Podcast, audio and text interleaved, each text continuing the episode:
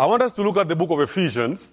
Uh, uh, it's probably it's one of uh, the books that people, when you hear people talk about the, the epistles, they will say that uh, Romans is, you know, like the book that Paul wrote that was the best book uh, that, that Paul ever wrote in his epistles. Now, if I was teaching Romans, I would have said that. But I'm teaching Ephesians. So I'm going to tell you this. Ephesians is one of the best books that Paul ever wrote, uh, especially in this subject of the church. And uh, it's very easy book to read. You can read it very quickly through, and it's divided in two parts. Chapter 1, 2, and 3 is the doctrine, and then chapter 4, 5, and 6 is how to behave because of what now you know and believe. Amen? When, when I say amen, please say amen back. It will encourage me, okay?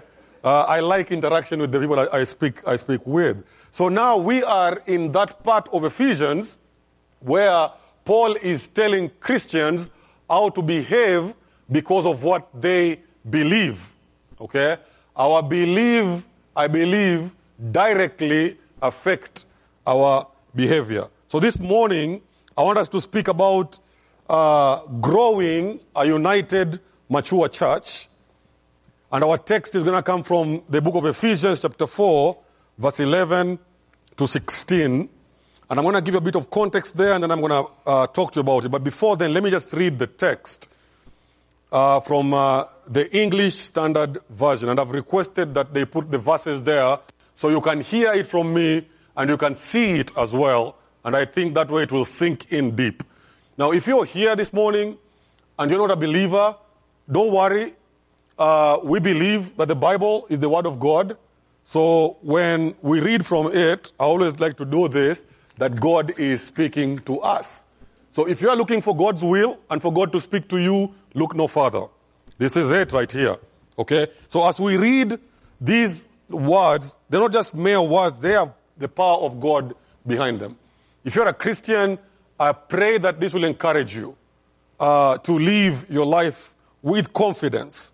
And he gave the apostles, the prophets, the evangelists, the shepherds and teachers to equip the saints for the work of ministry for building up the body of Christ until we all attain to the unity of the faith and of the knowledge of the Son of God to mature manhood to the measure of the stature, the statue, uh, the stature of the fullness of Christ, so that we may no longer be children tossed to and fro by the waves and carried about by every wind of doctrine, by human cunning, by craftiness in deceitful schemes. Rather, speaking the truth in love, we are to grow up in every way into Him who is the head, into Christ, from whom the whole body joined and held together by every joint with which it is equipped. When each part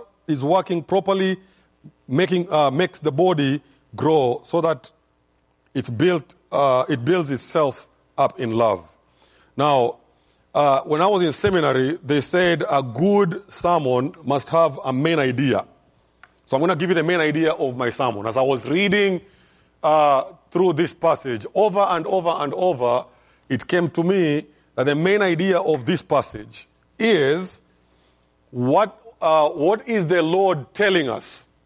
As you read this passage, what is the Lord telling us today, Graham Bible Church, from this passage? I think, as I was reading it, that the Lord is telling us that we should make equipping the saint the primary focus of our church. That we should make equipping the saints the primary focus of our church. Brothers and sisters of uh, Graham Bible Church, is equipping the saints for the work of ministry the main focus of your church? Is it the main focus of why, why we are here? Every church must have as its primary focus the equipping of the saints for the work of ministry. And for our church to do, to do this well, there are three things that I see from this passage that will help us understand how we can make this the focus of our church. And uh, I, I, want you to think of these things as, as, as ingredients. Now, of late, I've, I've, I've, developed a love for baking. So I bake uh, a cake called the, the cheese, uh, uh, cream cheese pound cake. Really good cake. It's not healthy, but it's really, it's really good. And there are so many ingredients. And I, I, the, way, the way I do it, I put the ingredients on a table, and then I start putting them together, and I blend them, and I put them in the oven, and I wait for an hour and after, after, after an hour, there's a, uh, a, a cake that comes out, it's brown, it's fluffy, it's all nice, and I just, it's amazing, you know. And so I want you to think of three, these three things as, as, as the ingredients which will help us to have a, a, a, united, mature church. A church that is focused in the equipping of the saints for the work of ministry. Amen? And, uh, and I, want, I want to do it really, really slowly so that you can get it. And it's divided into, into only three parts chapter 4, verse 11 to 12, and then verse 13, and then 14 to 16. And I'm going to tell you this as I go, just as a reminder. But the first part, uh, for us to have a church that focuses on the equipping of saints for the work of ministry, the first thing that that church must have is that the leaders of that church must know the purpose of why they are in that church. So, what is the purpose of the gifted leaders in that church? And verse 11 will start by saying, And he gave the apostles, the prophets, the evangelists, and the shepherds. Now, the context here is Psalm 68. And when you read chapter uh, 4, verse 7 to 10, you kind of get that picture of where the, the, the, the passage that, that really confuses people and he ascended and he descended. And what does that mean? You know, and that psalm is a, is a triumphant psalm of a king who is coming back from conquering his enemies and has all these gifts. And when, when a king in the Old Testament would do that, he would come back and he would come, out, come back with the, with, the, with the things from the enemy's land and he will distribute them as gifts to his people. And so Christ has descended into death, but he did not say dead forever. He rose again from the dead and he ascended into heaven. And now, as the conquering king, he distributes gifts to his people. Are we together? Up to there? So, chapter, seven, chapter 4, verse 7 to 10 is the distribution of gifts to individual people in the church. So every person in the church has been given a gift by this conquering King Jesus. Now, in order for the church to carry out her Christian mission in the world, her leaders must know the purpose of their calling. And I'm not going to spend a lot of time telling you who the prophets and the apostles are. A, a, a lot of preachers like to spend their time there. But what I wanted to, to, to look at this is the, the conquering king has gifted the church with gifted men for a particular reason.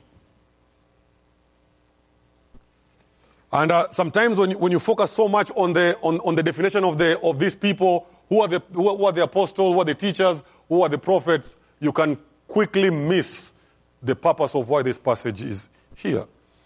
A lot of ministers sometimes focus so much on their title and their endowment. I know I'm from Kenya, and people want to, are you a reverend? Are you a bishop? You know, your, your pastor is already a bishop. His, his name is Bishop.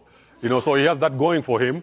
You know, uh, and then you, you, you have uh, uh, uh right reverend, left reverend, the most right reverend, the most left reverend, and it's just crazy. It gets really crazy. But that's not why God gave the gifted men these gifts.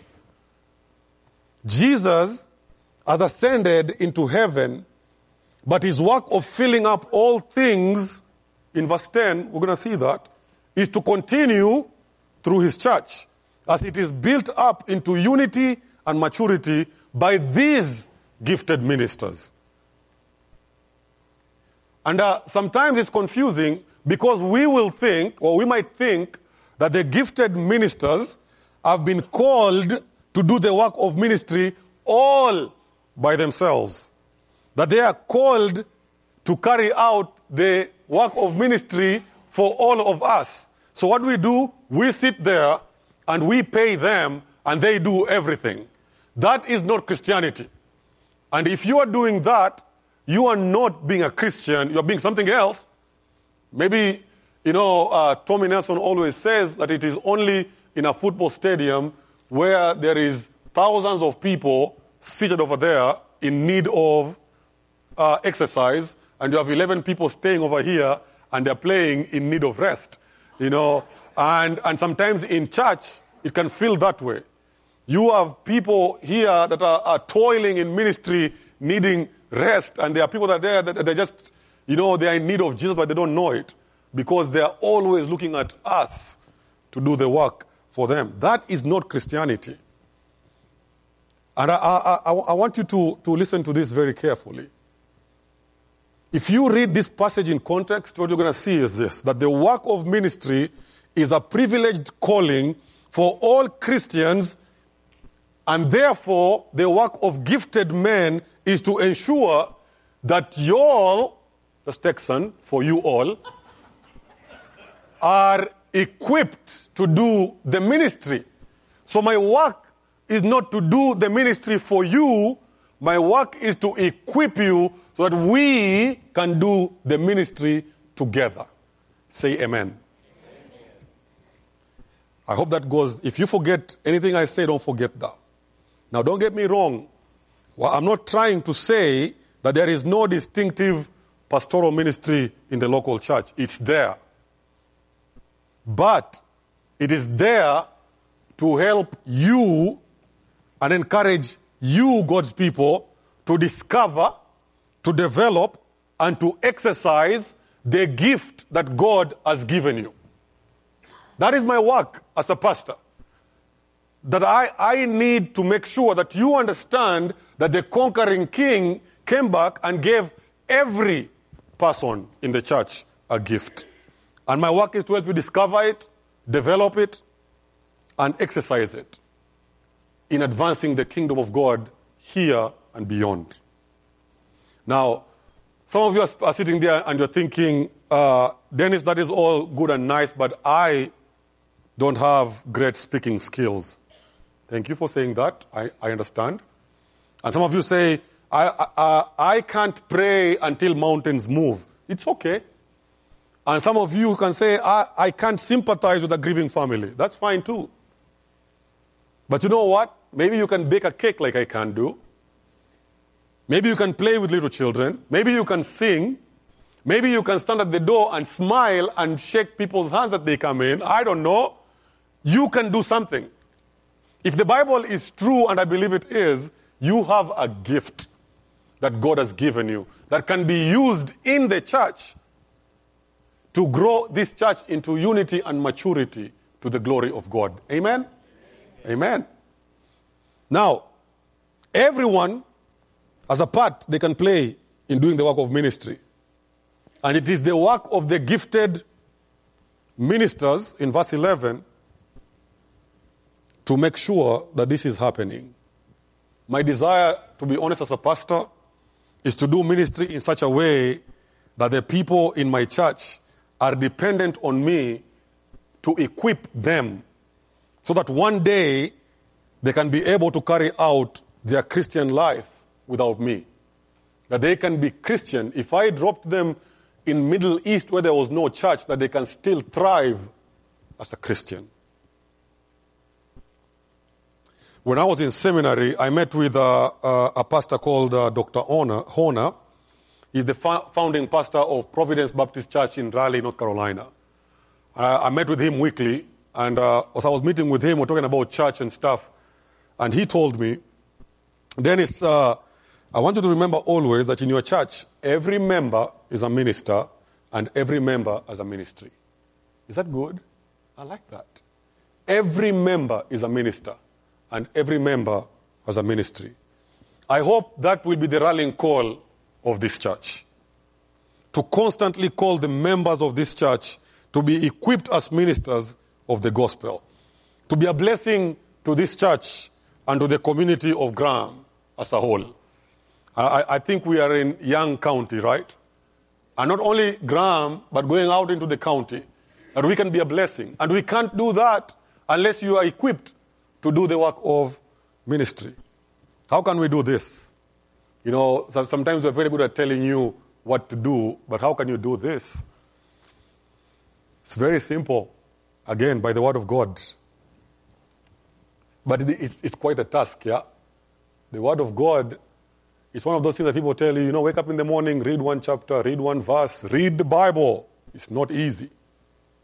But equipping the saints to have this kind of an attitude to serve God in the local church is not going to happen or it cannot be accomplished by one sermon on Sunday morning once a week. It can't. It has to be a continuous, healthy dose of sound teaching through small groups, Sunday school classes, one on one discipleship, uh, just informal Christian relationships. It has to be a steady diet of sound theology through sound people. Can you imagine? Uh, I saw a baby here. Where, where's that baby? Was it your baby? Yeah, you have a baby. Can you imagine if you fed that baby one time a week? But that, that's what we, we, we, we, we, we, common sense tells us that I can't grow a baby by feeding them one meal one time in one week and then leave them there and come back next week and take over from where I started. If that baby is still alive, you're going to be a very lucky person. But we want to feed baby Christians one lousy meal, because most sermons are really bad sermons anyway. They don't understand half of it. And we want to feed them that and then pray that they are going to be mature Christians one day in their life. It will never happen. It has to be a steady diet of sound doctrine, and they're going to mature. So, in summary, my, my first point is done. So, in summary, God gave gifted people to the church for the immediate purpose of preparing all the saints with the goal of training them for the work of ministry, which in turn has the final goal of building up the body of Christ. And, and the, the, the goal is that the body of Christ is built up not, not the finger of Christ, not the nose of Christ. Can you imagine having a big nose and the, the rest of the body is okay? Or the ear of Christ, or the eyes of Christ. We have big eyes, but everything else is just, it's for the whole body. You, me, you, you, you, all of us to grow up together. To be built up, to build up the body of Christ. So it's not only critical that the leaders understand the purpose of their calling, but secondly, to know the intended end of their ministry, verse 13. And as I speak, I just want you to look at that verse and connect what I'm saying with, that, with those words. Okay? So, how long should these gifted teachers be involved in the work of equipping the saints for the work of ministry? In other words, what is the intended end of our ministry in the local church? And the answer is the intended end of ministry is to continue what is begun in verse 12, equipping the saints for the work of ministry, continue it. And when gifted people do their work of teaching all the saints, and we continue doing verse 12, then the goal is that all saints will attain unity and conform to Christ. I like it. Now, let me, let me just say this for those of you who might say, uh, might be theologically uh, disturbed with this statement. I know that all Christians are united in Christ theologically at the point of their salvation. I know that. Amen? Are we all in agreement to that?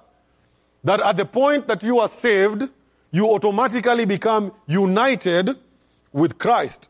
In fact, verse 4 of this same chapter says, We are one body, we are one spirit, called to one glorious future. So our work as Christians is not to manufacture unity. We already have it. Say amen to that. Amen. We are already united in Christ. So we don't have to manufacture unity. All we have to do is to preserve the unity that we already have in Christ. Now, immature people cannot do that. People that are, and that's why I think Paul is saying that for us to build the body of Christ, there has to be unity and conformity to this Christ, to become like this Christ. In, in other words, in Romans, he will say this I urge you, brothers, in view of God's mercies, to offer your body as living sacrifices, holy and pleasing, as this is your spiritual act of worship. Do not conform any longer to the patterns of this world, but be transformed by the renewing of your mind. And Paul is constantly calling Christians into maturity. The problem of Christianity is not that we don't have enough Christians to conquer the world for Jesus, is we just don't have enough mature believers that will stop fighting over petty things and start doing major things for Jesus. Amen? That's good, and it's not even in my notes. Hmm. And it, it, it's, it's very sad, by the way, how, how many ministers try to unite the church around their tribal affiliations. I've heard that word a lot in America in this season. that uh, Americans have tribes. I didn't know that, but they do. Those of you who have ears and understanding, may God help you understand that. Around political parties, around common programs in the church, sometimes even around our personality and giftings. Have you seen what I call the personality driven churches? That the whole identity of the church is around a man or a person, that if we remove that person from that church, that church never exists anymore. And we try to unite the people of God around things that are not in and of themselves sinful, but they won't bring true unity in the body of Christ.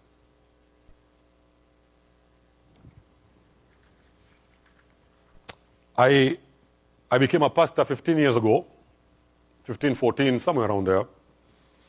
My first assignment, you know, talk about being thrown uh, at the end, at the deep end of the, what, what, how do you say that?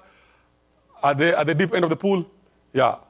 And you don't know, they don't throw you don't have life, life, lifeguard, what, whatever, vest, life vest, and all that thing. You just thrown in there, and you can't even swim. So my first assignment as a lead pastor was to a church that was split and was on the verge of death. And my mentor told me, uh, if you wanna uh, maybe to show whether the Bible really exists, maybe you take this church and you show the power of the word and you bring it back to life. No pressure. I was young and barely a year in marriage. Had a six month old baby. I was theologically ready, but lacking in experience. Now, several times a month, I would meet with older men in our community, some who are pastors and others who are not, because I wanted to get the wisdom of, the, of their age. And I wanted to learn from their experiences how I could pastor our church well. Now, I remember vividly, as if it was yesterday, one man sat me down and uh, told me how to rally and unite our people around a common mission. And that if I do this, this will make them feel like they were one. And I told him I was already doing this. I am I'm trying to unite them around the Word of God. And he, and he hesitantly and reluctantly agreed to my method of trying to unite, to unite God's people around God's Word. And I could tell from his, from his facial expression that he didn't agree with me. So he, gave, he went ahead to give me free, grown up, mature advice that I didn't ask for. And he told me, brother, build something, buy something, make it big enough for them to feel a sense of accomplishment when they're done. If you do this, they will never leave. I took to prayer and thought maybe we should buy land and build a church. And so we began the long pro- uh, process of uh, finding land and buying it. At the end of it, we bought the land. The church grew in numbers, but the more we grew in numbers, from around 20 to 200 people, but the more we grew in numbers, the more they didn't want to leave the rented place that we were in and to go to the land that we bought. And so after, after uh, many, many years or a couple of years of trying to convince them, uh, they decided that they decided they're not, they're not going to go with us. So long story short, the people who wanted to stay found a leader among them and they stayed. And for us who wanted to go, left and we began another church. Now, all this to say that our efforts to try and unite our church around anything but Jesus will be futile and destructive to his church. In fact, in our example, what happened? Church division. Now, I want you to think about church history for a minute and uh, ask yourself how did the old church unite the members of the church? And you know what they did? They united them around the creeds of Christ. So people will come and say that Jesus is flesh but not spirit. You know what they will do? They will come up with a creed that will unite them in what the church believed about the humanness of Christ and the divinity of Christ. And they will do everything to unite themselves around God's word and God's doctrine. They were not a tribe, they were not a building committee, they were Christians saved by the blood of Jesus to bring glory to Jesus. They were united in their faith. We will do well if we follow in the footsteps of these men and women in history. To follow the example of Paul and ultimately that of Jesus. And Jesus prayed, by the way. It's very, it's very curious that the, the last prayer of Jesus when he was with the disciples, you know what he prays? John 17, 22. I have given them the glory you gave me so that they may be seven as we are seven, right? Wrong. They may be how many? One as you and I are what? One. You know, there is so much that the church can learn from the doctrine of the Trinity, three and yet one. So much that we can learn from that as a church. And I won't go in, that's a, a different sermon for a different day. But the intended end for our ministry is to bring unity in the body and conformity to Christ.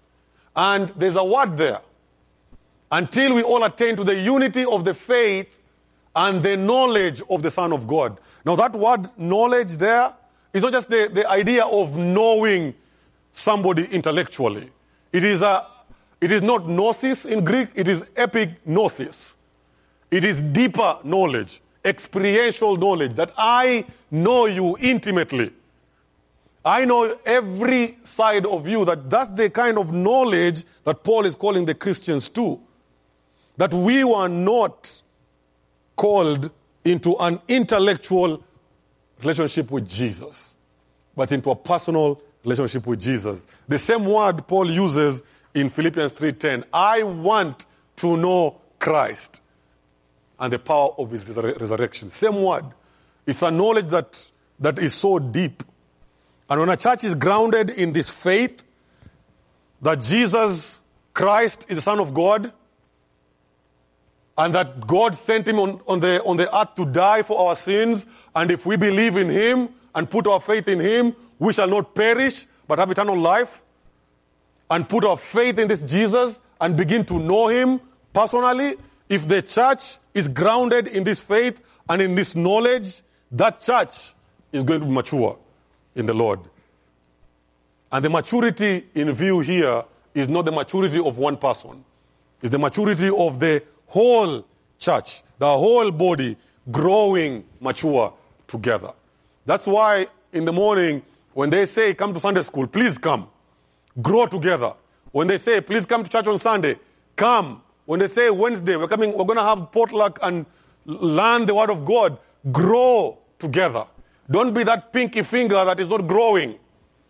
Or that toe that is nagging the rest of the body. You know, and when one toe is in pain, the whole body is in pain. Don't be that guy. Grow together. The purpose of the gifted leaders to equip the saints for the work of ministry. The intended end of the ministry of the local church is unity and conformity to Christ. In addition to these two things, finally, we look at the result of the ministry. And I, I know this, this sound kind of the they, they kind of sound the same everywhere, but what, what, what is the result? What are we hoping to see at the end of this ministry? And the simple word is growth. We want to see growth. And again, as we mature together, as we're united together, as we grow together, uh, this is the same thing. The maturity happens together as we grow together. Verse 14 to 16. Now, there, Paul is going to talk about two kind of growth here. One is going to be negative, one positive. Okay? And I, am going to run through this quickly because uh, I see our time is way gone. Now, if we, if we are diligent in the ministry of equipping the saints for the work of ministry, understanding clearly that the goal is maturing the body, we will see growth in our church. And the first part we're going to see is a negative growth or the, the manifestation of immaturity through instability and gullibility in verse 14. Have you seen those people? They're very immature, they're very gullible, they're very unstable, uh, uh, unstable. And uh, they, they, they are like children tossed back and forth. And I, I, I was beginning to think, why did Paul use children to illustrate this point? Children are very easily impressed. Children respond immediately to what is appealing to them, even to the things that, they, that may not be good and for their benefit. They are unstable and they are gullible. Now, let me give you a story just to make this point clear. When I was a kid, I got burnt, and I have a scar on my neck. If you look very closely, you see a, a scar on my neck. Now, one day, my wife and I were babysitting some kids, including our own children. And children are awesome because they are always asking the questions that the adults are thinking but can't ask because they are embarrassed. So one of the kids said, What happened to your neck? And I looked at him and I said, Do you want to know? And he said, Yes. And I asked the other kids, Do you want to know also? And they said, Yes. And they, they, they were so eager to know that I had to come up with, come up with an incredible story to meet their eagerness. So I couldn't really disappoint them.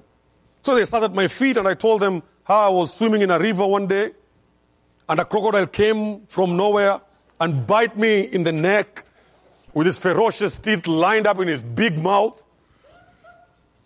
And they were sitting there looking at me intently, hanging to every word. And I'm like, whoa, who is this guy?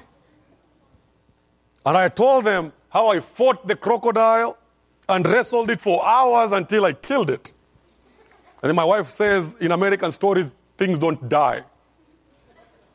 But I killed it.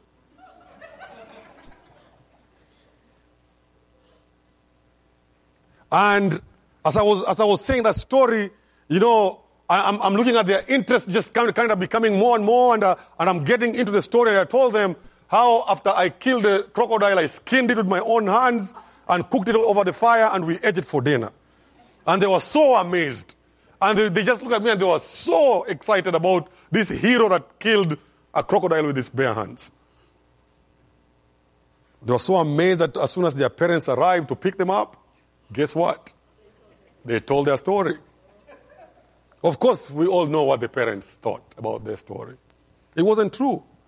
But as, as incredible and unbelievable as this story seems, it is so true for many immature believers who sits in pews with their eyes and ears open every Sunday and eating it up of crocodile stories that are not true and are not biblical.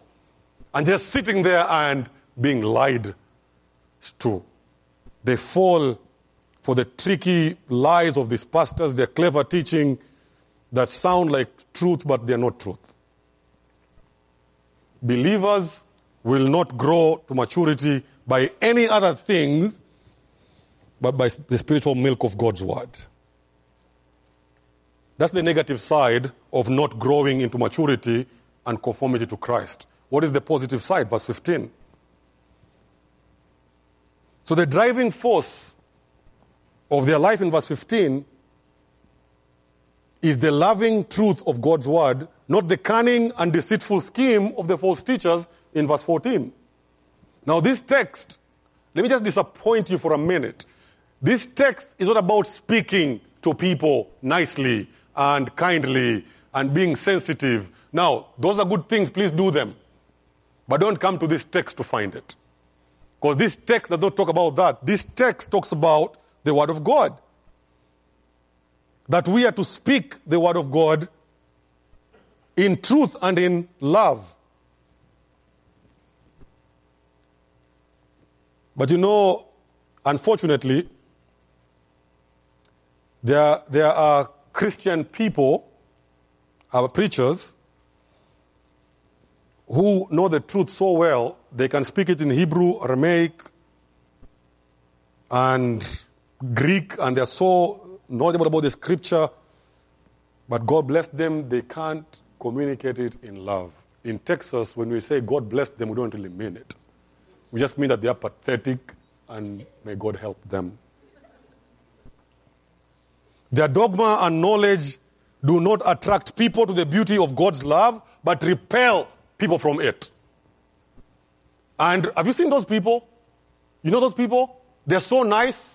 In, when, when they're in the pulpit, you love them because of what they say. But as soon as they step out of the pulpit, you don't want to be their friend because they're so not loving people and they don't speak the truth in love. And then you have others, Joel Osteen, God bless his heart, who don't even tell you the truth any, any, anyway. They just love you.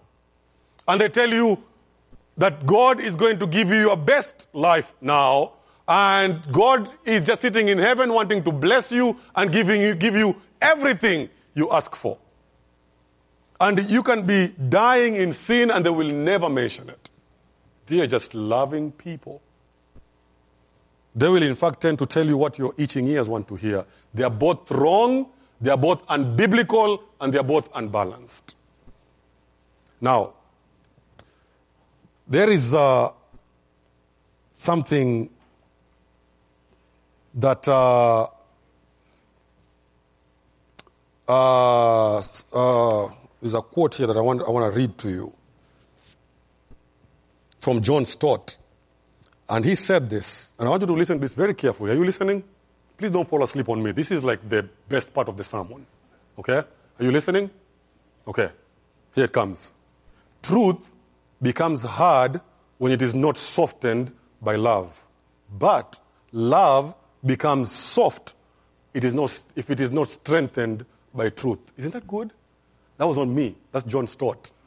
He's awesome. I recommend him. Please read him. Don't read Joel Osteen. Read John Stott.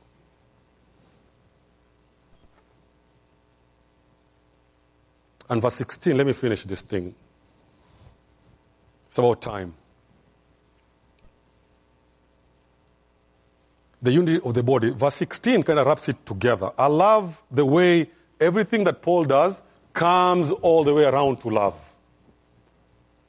And in verse 16, uh, from whom the whole body joins and held together by every joint with which it is equipped, when each part is working properly, makes the body grow so that it is built, so that it builds itself up in love. And each part of the body is, is working for one function and one function only is to help the other parts grow. So if you think that you're, you're not doing anything big, you are doing something big.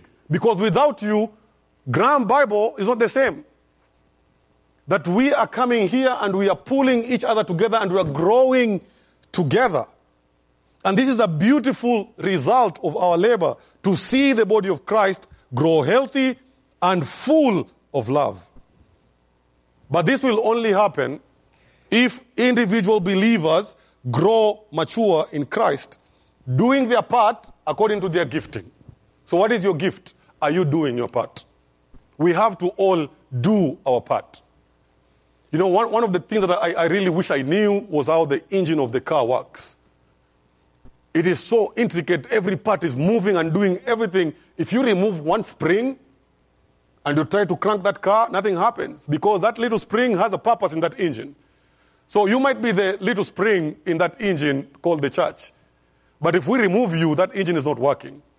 So don't be discouraged. Whatever little you can do, do it as unto the Lord.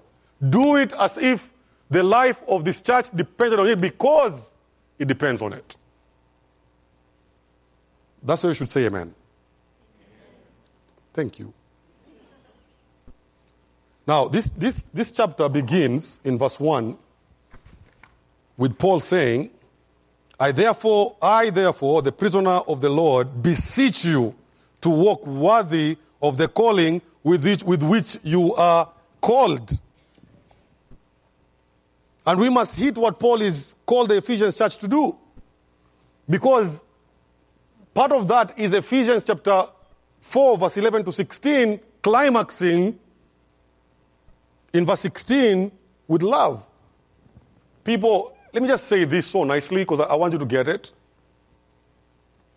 There are many children that are in foster homes, and the reason why they're in foster homes is because they come in an, from environments where there is no love. And they want to bring them from there and put them in an environment where there is love. And where there is love, people, children grow up nicely. The same way that children grow nicely in a family full of love is the same way that Christians will grow nicely in a church that is full of, what's the word? Love. It's not, we are a family, the family of God.